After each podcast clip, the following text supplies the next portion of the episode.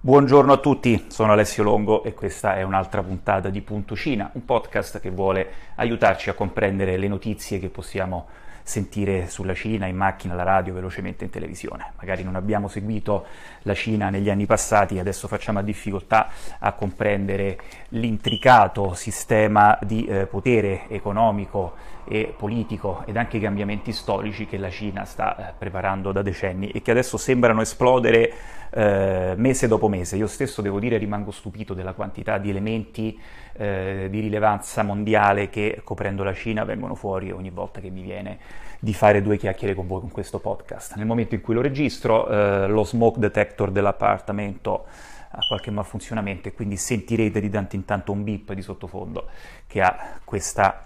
ragione d'essere. Dunque, dal punto di vista economico siamo in un momento di osservazione. Abbiamo visto settim- nei mesi passati che l'economia cinese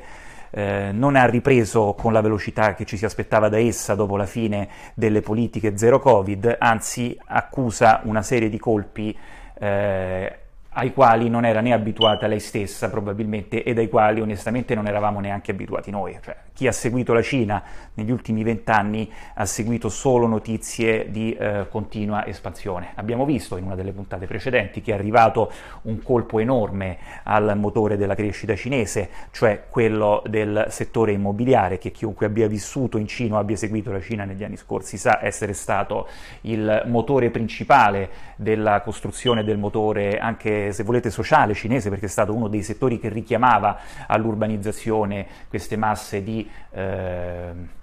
migranti interni, dei quali ho parlato nella puntata sul coniglio d'acqua del capodanno cinese precedente che trovate nella storia del podcast. Quindi questo settore abbiamo visto sta, eh, è praticamente immobilizzato. La ricchezza delle famiglie cinesi ne eh, con il diminuire del valore dell'immobiliare ovviamente diminuisce anch'essa e quindi eh, tutto ciò comporta che c'è una timidezza eh, nella spesa. Dal punto di vista esterno esiste tra l'altro un, una diminuzione degli export cinesi rispetto ai volumi che abbiamo vissuto eh, negli anni passati. Possiamo pensare che eh, la freddezza che sta crescendo fra l'Occidente e gli Stati Uniti in particolare e eh, la Cina abbia in qualche modo influito anche in questo contesto. Quindi per la prima volta la Cina si trova a dover difendere eh, lo yuan da una caduta troppo bassa. Lo fa tra l'altro eh, artificialmente creando una banda quotidiana. Eh, quindi lo yuan cinese non è una moneta libera di fluttuare sulla base dei movimenti di mercato, ma ogni mattina eh, viene dagli uffici competenti della banca centrale cinese, viene istituita una banda all'interno della quale il renminbi può salire o scendere di una percentuale di circa il 2%.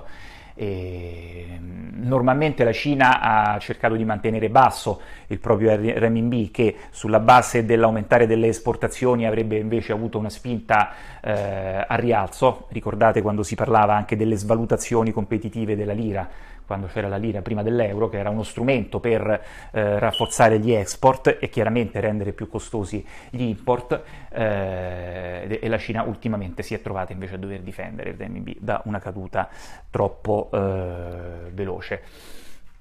Stiamo osservando, abbiamo detto, quello che sta succedendo in Cina perché eh, con dei passi timidi sono stati presi alcuni, alcune decisioni di stimolo. C'è chi ritiene che le decisioni di stimolo debbano essere molto più costose. Questo porterebbe ad un aumento del deficit eh, cinese e ad un aumento del debito eh, cinese. Storicamente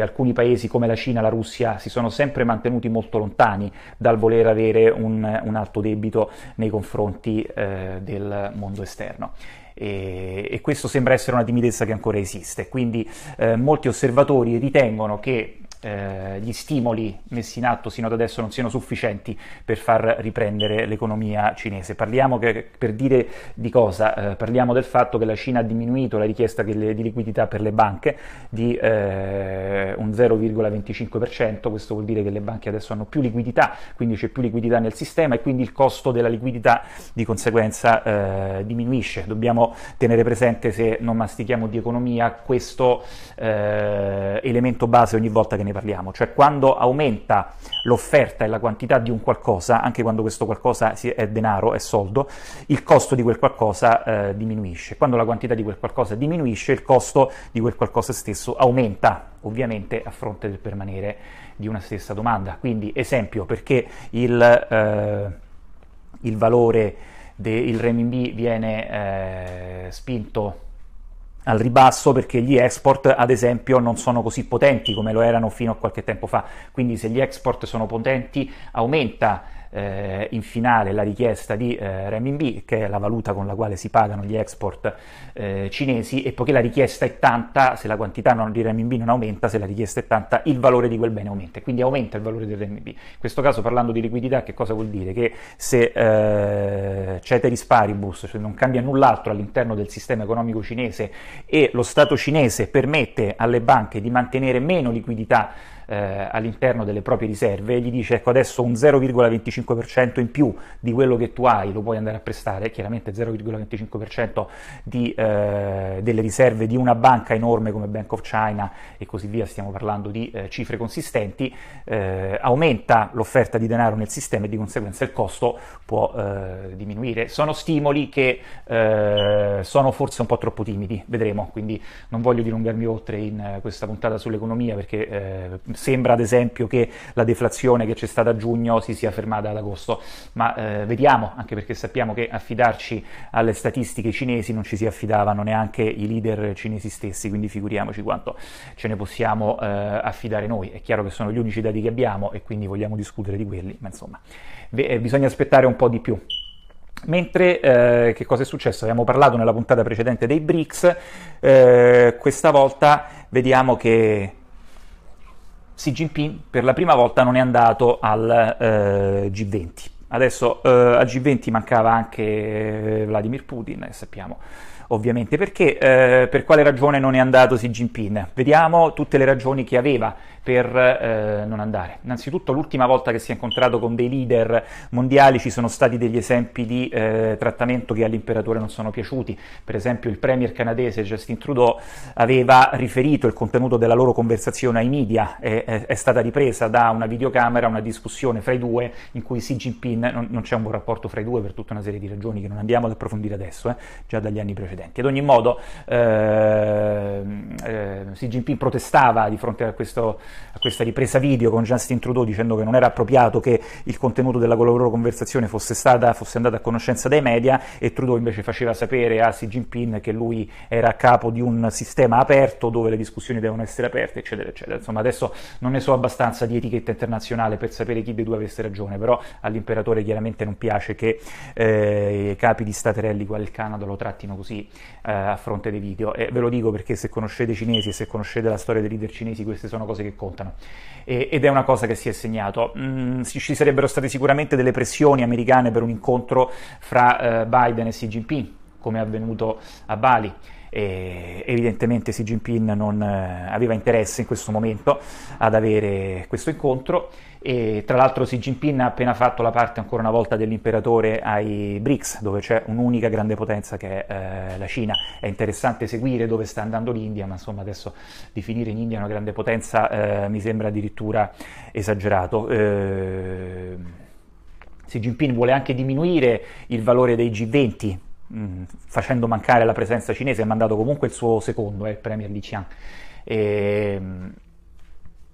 Fatto sta, ecco, che è un colpo per eh, i G20, che chiaramente funziona, vengono prese delle decisioni, se c'è anche la Cina, che senso ha che queste decisioni vengano prese, per esempio, non so, sull'ambiente, no? Voi calcolate, si parla tanto di inquinamento eh, e di cosa debbano fare i paesi occidentali nell'inquinamento, ma eh, l'inquinamento degli Stati Uniti e di tutti gli altri paesi eh, avanzati conta ad oggi per il 20% delle emissioni globali, tutto il resto vengono eh, dagli altri paesi che possiamo definire in via di sviluppo di una percentuale percentuale enorme di queste emissioni viene dalla Cina, quindi capite che c'è poco interesse eh, da parte dell'Occidente a prendere delle misure da solo se non c'è anche eh, la Cina in quel contesto.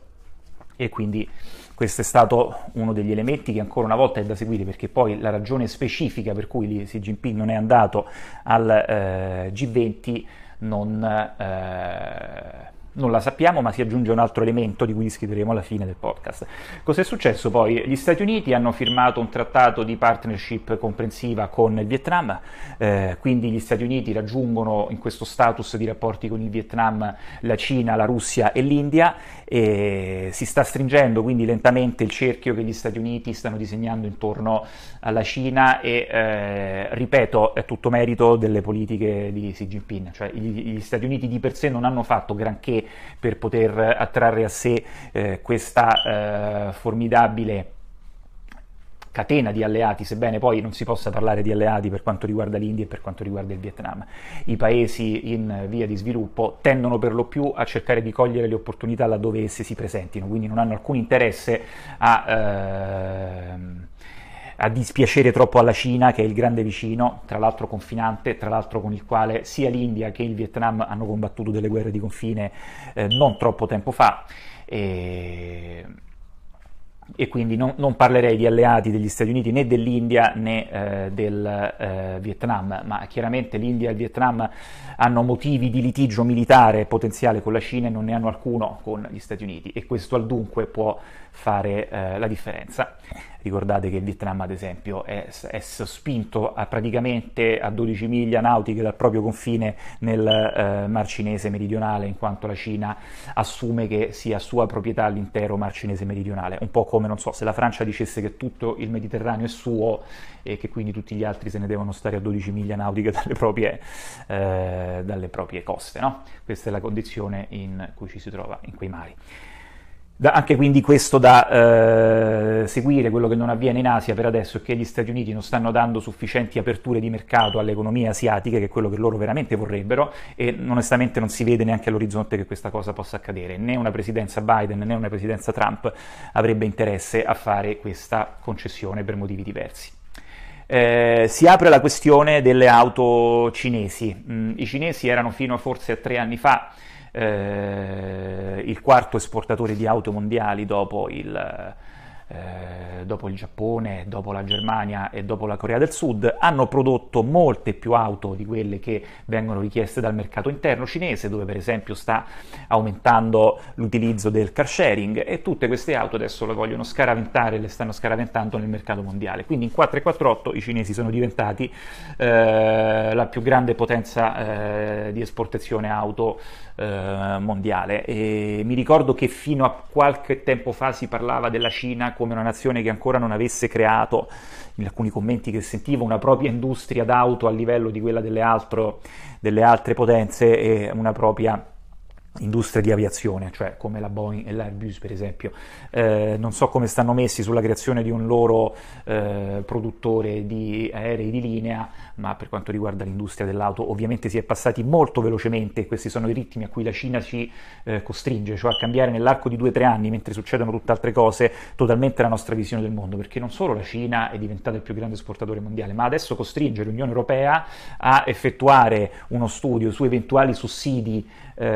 eh, che gli Stati Uniti, che, che il, governo cinese starebbe mettendo eh, o avrebbe messo in campo per far favorire la propria industria interna, perché chiaramente l'industria cinese potrebbe spazzare via quella europea a partire da quella tedesca eh, molto velocemente, soprattutto se si avvererà quello che l'Unione Europea ha imposto a se stessa, cioè il passaggio ai veicoli elettrici, che ad oggi vengono prodotti con efficienza praticamente solo eh, dalla Cina. Vediamo anche questa cosa come andrà a vedere, perché la Cina eh, promette vendetta se eh, l'Unione Europea bloccherà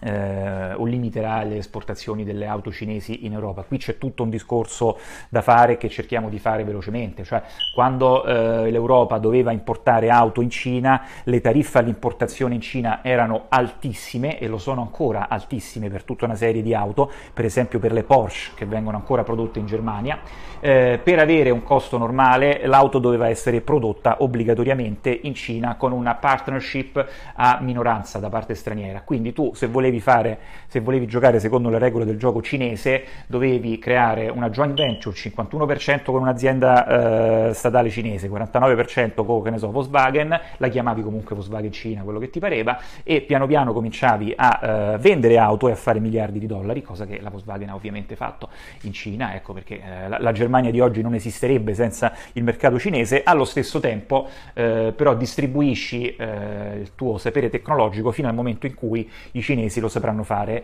eh, meglio di te, quel momento è arrivato, quindi il passaggio alle auto elettriche grazie al, al, al continuo trasferimento di tecnologia che è avvenuto nei decenni passati, adesso lo scettro eh, è in mano ai cinesi. Eh, questo che cosa vuol dire dal mio punto di vista? Che se adesso accade il contrario, cioè sono i cinesi ad avere eh, il vantaggio nell'esportazione, non vedo perché l'Unione Europea non dovrebbe fare esattamente il contrario, cioè dire sì, certo tu se vuoi puoi eh, esportare i tuoi beni nel mio mercato, ma alle regole che ho detto io. Cioè quello che dobbiamo tenere conto, secondo me, quando parliamo di economia e mercato globale è che non esiste il giusto o eh, l'ingiusto, quindi c'è una visione che eh, è stata creata soprattutto dagli Stati Uniti, quella che era del Washington Consensus, per cui non è giusto che lo Stato vada a eh, finanziare delle proprie industrie a discapito dei privati. E chi lo dice che non è giusto? Non è giusto che uno Stato vada a controllare il valore della propria valuta. E chi lo dice che non è giusto? Non è giusto che uno Stato vada a eh, mettere delle tariffe troppo alte al mercato. E chi lo dice che non è giusto? Capite che è solo una questione di vantaggio o svantaggio, dal mio punto di vista è ovvio che ogni Stato ha interesse a prendere a fare le proprie scelte sulla base di quello che ritiene essere il proprio vantaggio ed è anche giusto che ovviamente l'altro Stato può decidere se effettuare delle... Eh, eh, delle controazioni oppure non effettuarle. Il, alcuni dei sistemi che avrebbero dovuto controllare questo, come per esempio il WTO, sono, hanno nettamente fallito, sono stati proprio gli Stati Uniti con Trump ad aver bloccato eh, la nomina degli arbitri per alcuni dei panel di giudizio del WTO che avrebbero aiutato eh, questo sistema. Quindi gli Stati Uniti stessi hanno eh, creato, lo dicevo nella puntata del New Washington Consensus, un altro sistema che, come dicevo in quella puntata, in realtà è il sistema di Pechino, infatti io lo chiamo il Beijing Consensus, e cioè Ovviamente lo Stato, come sta facendo gli Stati Uniti, deve avere una propria politica industriale, ce l'hanno insegnato i cinesi negli ultimi 30 anni che guardavano a noi parlare di libero mercato, delle loro regole, eccetera, e ci prendevano per scemi. Dopo 30 anni capiamo perché, e, e, perché si stanno tutti spostando in quella direzione. Gli Stati Uniti l'hanno già fatto, l'unica che secondo me rimane fuori è l'Unione Europea, la quale si è eh, costruita esattamente, quasi per statuto, sul, su un sistema liberista e quindi fa molta fatica adesso a fare quel quel passaggio che invece gli americani hanno fatto molto più velocemente, cioè a capire che era tutto sbagliato quando eh, si impediva agli stati di eh, finanziare, per esempio, con una politica industriale le proprie industrie, no? Cioè l'obiettivo deve essere l'efficienza finale. È ovvio che se la mia industria di Stato è migliore della tua industria privata, si creano due condizioni, cioè la prima è che io metto in difficoltà l'industria privata e eh, questo può diminuire l'innovazione, ma d'altro canto se ti sto dimostrando che con l'aiuto statale si fa meglio, è pur vero che la dicitura secondo cui il privato è meglio potrebbe non essere vera. Quindi non è questione di giusto o sbagliato, è solo questione di calibrare eh, le proprie scelte in un contesto che è sempre più complesso. In Italia lo vediamo, lo abbiamo seguito nelle settimane passate con il caso Pirelli Tronchetti Provera, no? cioè dove l'Italia con il governo ha impedito a un investitore cinese di esercitare il proprio potere di eh, designazione del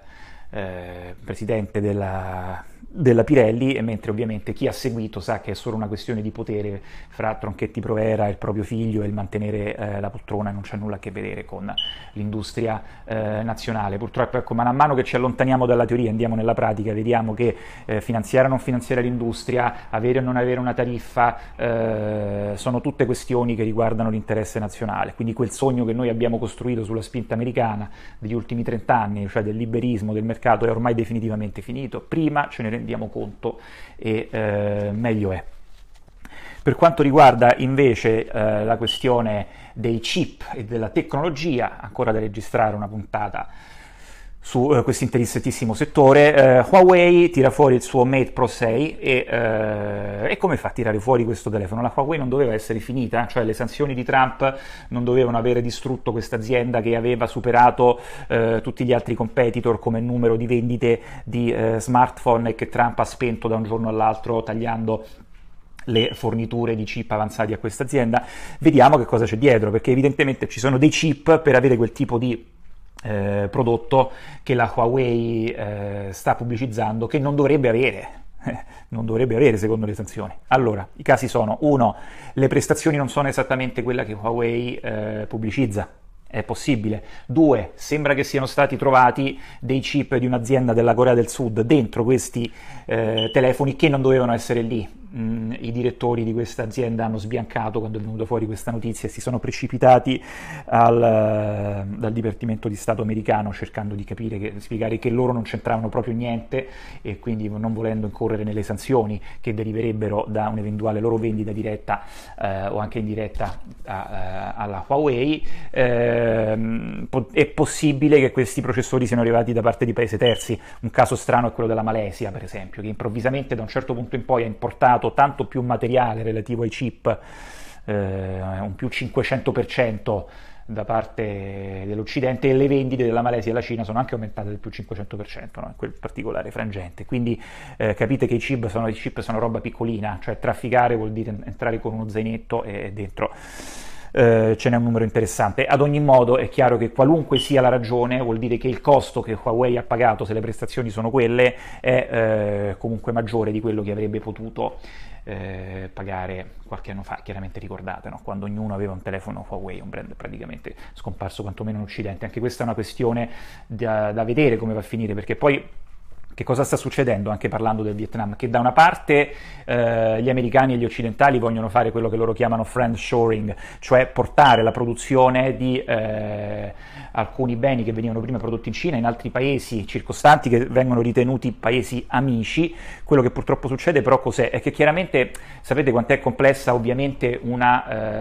Eh, eh, catena di approvvigionamento. Eh, chiaramente non è che il Vietnam può produrre quello che veniva prima prodotto in Cina senza comunque a cascata acquisire tutta una serie di cose della Cina stessa. Quindi è vero, tu magari l'ultimo chip lo compri anche dal Vietnam, ma ha aiutato il Vietnam ed ha aiutato la Cina ad aumentare le relazioni fra di loro, perché il Vietnam non ha potuto fare quel passaggio senza telefonare ai eh, sottofornitori cinesi, senza creare una catena che abbia a che fare con il know-how cinese, eccetera. Quindi sì, è vero, adesso noi si compra l'ultimo prodotto dal Vietnam, dalla Malesia, dall'Indonesia, dall'India, ma i rapporti fra l'Indonesia, la Malesia, il Vietnam e l'India e la Cina sono aumentati in quantità e qualità. Quindi purtroppo, eh, come dire, ogni volta che c'è un'azione c'è sempre una reazione. Quando c'è un, eh, una ragione di base per un determinato effetto economico sembra difficilissimo poterlo bloccare o anche solo modificare sostanzialmente. Cioè ci dobbiamo rendere conto che, eh, come ha spiegato più volte il CEO della Apple, non è che noi si compra in Cina come pensavamo 30 anni fa fa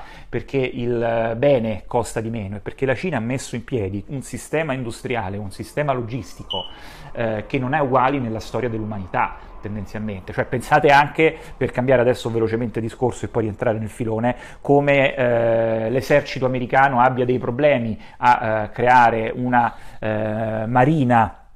che la Cina non ha, in quanto la Cina non solo produce navi militari, ma ovviamente è anche il maggiore produttore al mondo di navi civili, ha dei cantieri enormi e quindi le due cose vengono insieme e così via. Quindi dobbiamo capire che eh, il sistema logistico industriale che la Cina ha alle spalle è ormai, se noi volessimo andarci appresso, probabilmente 10-20 anni più avanzato rispetto a noi e soprattutto quando diciamo noi a cosa ci riferiamo? All'Italia, all'Unione Europea, al cosiddetto mondo dell'Ovest, dove ci sono anche nazioni che di Ovest non hanno nulla a che fare come il Sud Corea, l'Australia, eh, il Giappone. Mm.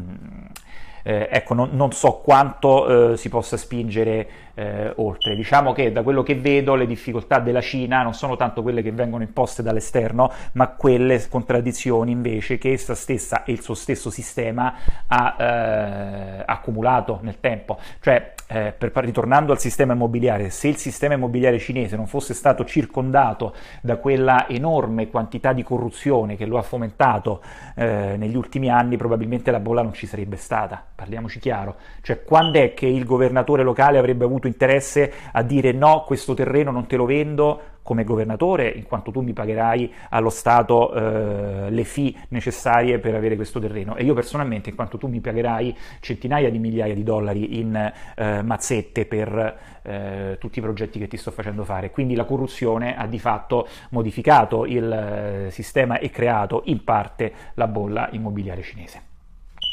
Eh, una cosa che fa personalmente dispiacere è seguire eh, la copertura cinese delle acque di Fukushima. Quindi ricordate, Fukushima ha subito un incidente nucleare dopo lo tsunami e eh, adesso il Giappone sta riversando nelle acque del mare queste acque trattate. Eh, uno scienziato eh, non direttamente interessato alla questione, ha chiarito che eh, c'è più eh, radioattività in una banana che in tutto il pesce che sta in quelle acque. Eh, quindi il procedimento è scientificamente sicuro, così è stato definito anche da scienziati cinesi all'estero, ma sapete cosa è successo? I post degli scienziati cinesi che andavano a rassicurare la popolazione cinese sono stati velocemente cancellati dal eh, web cinese. Quello che invece viene fatto circolare è che queste acque sono eh, estremamente tossiche, che il Giappone sta facendo un atto irresponsabile, eh, forse una delle cose peggiori che è mai successa in questo secolo. Ovviamente il popolo cinese che sente una sola voce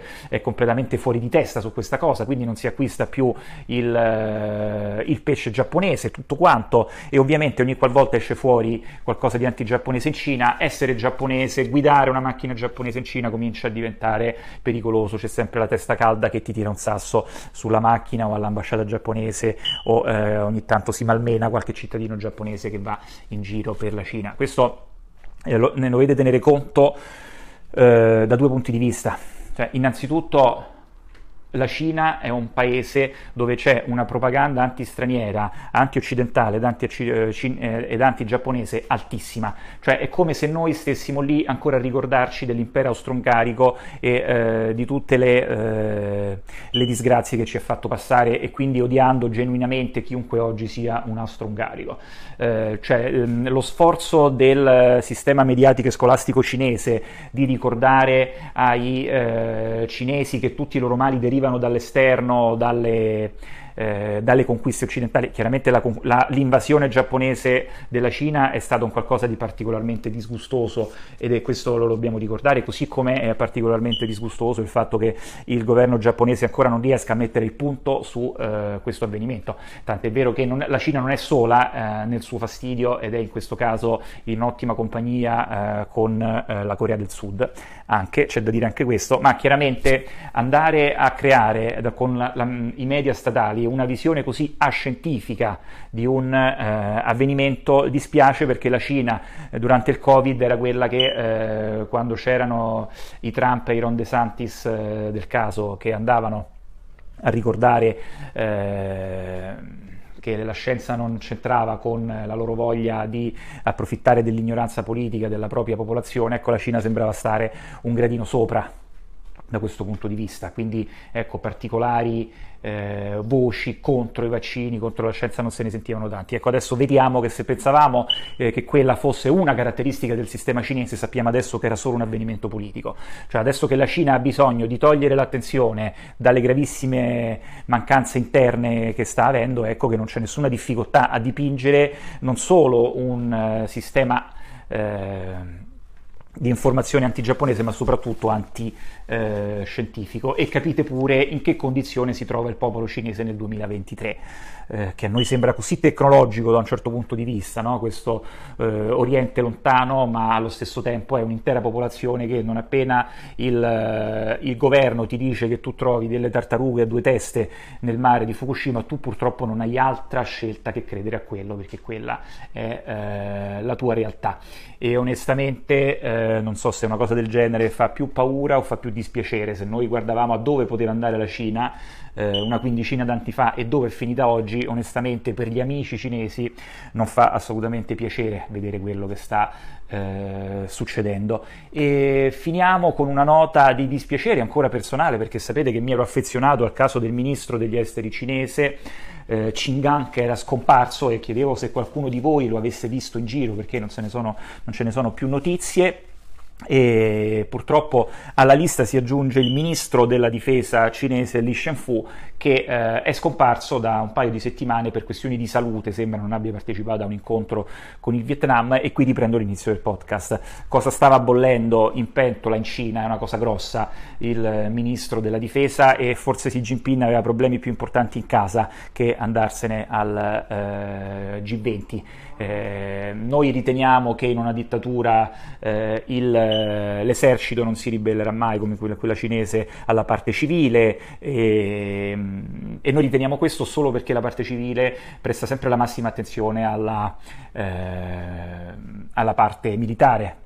dell'amministrazione, quindi secondo me ha cominciato a bollire in pentola, visto che ormai il conto è di due settimane e coincide praticamente col G20, qualcosa con il ministro della difesa e Xi Jinping ha ritenuto che il suo posto fosse a Pechino in quel momento, saldo sul trono del potere piuttosto che eh, fuori. Quindi se avete visto in giro Xingan, ex ministro degli esteri cinese, o Li Shenfu, che è scomparso e chissà se anch'esso diventerà un ex ministro oppure no, fatemelo sapere e ci tengo veramente tanto a sapere che eh, stiano bene e che si possano godere un buon pensionamento. Tanto vi saluto, vi auguro una buona giornata e ci vediamo presto.